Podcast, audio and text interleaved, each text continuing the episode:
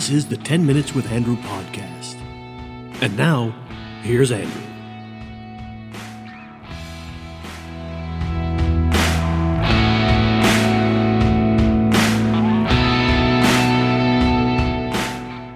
Welcome back to 10 Minutes with Andrew. I'm, of course, Andrew. And I'm again joined by my dad, Mark Chansey. Welcome back to the show after a long absence. Thank you, thank you very much. Thank you. This is episode 19. This is going to be the final episode of this season. The final episode of season one. Yep. The summer is going to be off because there's not a ho- not a whole lot going on. Uh, July 13th signings are Well, over. I don't know if I'd say there's not a lot going on. Well, but no, but not a lot to talk about, really. not really. All star break in baseball, hockey's done. Soto, the trade, and Durant's just a bunch of stuff.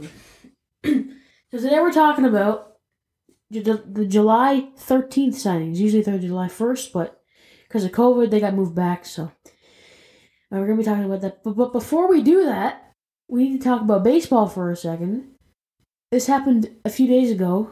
The Toronto Blue Jays fire Charlie Montoyo as the manager of the Toronto Blue Jays, and uh, they named John Schneider the interim manager for this season. In my opinion, this is long overdue. What are your thoughts on this? Long overdue. And uh, more change needs to happen. Oh yeah, oh yeah. So, the first thing we're going to talk about is actually a trade that happened before July 13th, but it's in hockey and involves the Leafs. So, the Leafs acquire Matt Murray, a 2023 third round pick, a 2024 seventh round pick from the Ottawa Senators for future considerations, and the Senators retain 25% of Matt Murray's salary. You're shaking your head here, and I know why. Going from Campbell, who we'll talk about shortly, to Murray is a definite step down, and he says he has a lot to prove, but I don't really think he does. I think his prime is gone. He never really had a prime. I'm shaking my head because everybody knows how badly Ottawa wanted to get rid of Matt Murray. Oh yeah. and somehow the Leafs ended up only getting a third and a seventh, and they're still paying 75% of the salary, which makes no sense at all.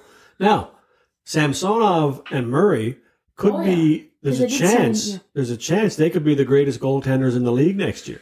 Oh yeah. But there's also a chance that I could win the lottery. Oh yeah. Yeah. There's there's. And I might have more of a chance than they do at being Probably. the best goalies in the league. Oh, The Leafs today, after what they've done, are a worse team than they were that finished the playoffs last year. And I remind you, went out in the first round. again. So here's what I would do. You want to hear what I'd do? Yeah, I do actually.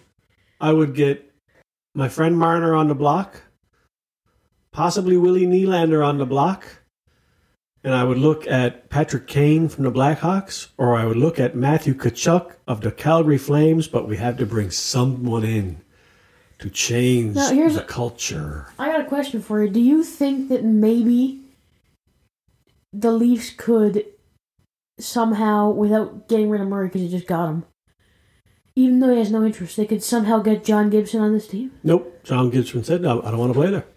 So if he doesn't want to play there, he's not going to play there. And I'm, John Gibson's not the fix. And plus, if this whole offer sheet thing with Tkachuk, like, it's not might, might not happen, but if it does, there's a good chance Calgary's going to match it. And Calgary's in a bad position anyway with this whole Gaudreau thing, so. Well, Calgary probably didn't see this coming, but it seems like their t- team is imploding. Definitely. Gaudreau is gone and didn't even go to a contending team. I just I saw on Sportsnet that um, Gaudreau was c- about to get a deal done with the Devils before the Blue Jackets called. Well, I don't know what went into his decision, but it wasn't wanting to chase a cup next year, I don't think. No, I, I can't see Columbus being at the top of the list for those that are going to be favored to win the cup, but hey, I don't know anything about this game. Although I did predict the Colorado Avalanche would win the cup. so did I. So um, now the the signings. We're gonna get into the actual signings that happened on Free Agent Frenzy July thirteenth. Uh, both of them are former Leafs. Ilya Mikheyev signs a four-year, nineteen million dollar contract with the Vancouver Canucks. Way too much money. Definitely, and I was just thinking the same thing. And Mikheyev, really, like, you're gonna go if anywhere. Did you have to go to Vancouver? I mean, Vancouver's proved nothing. Well, way too much money. It definitely is a lot. Not a five million dollar a year player. Absolutely not.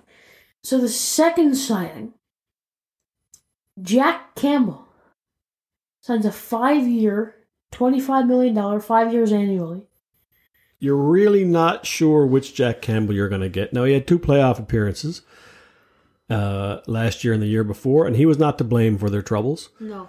But I don't think the Leafs want to tie themselves to five years because you know who they have to try to get a new contract with in two years' time? Auston Matthews. So they need to clear the deck and make sure money's available when that comes up. So a five year deal was never going to work for the Leafs. So they found a cheap way to try to fill the positions. And I can't wait to see how this goes. No, because Matt Murray is not the fix, as we already said. No, right now Murray and Samsonov is like having Mrazek and Hutchinson. And Hutchinson, another thing, Hutchinson just signed with the Golden Knights. I don't understand that. Anyway, Yeah. That's going to do it for this episode of 10 Minutes with Andrew. Uh, hope you enjoyed listening. This is the final episode of season one. Uh, yeah, thank you for listening and uh, see you next season. in the fall. Yeah. All right. Okay. See you, bud, next fall. See ya. All right, bye. Bye.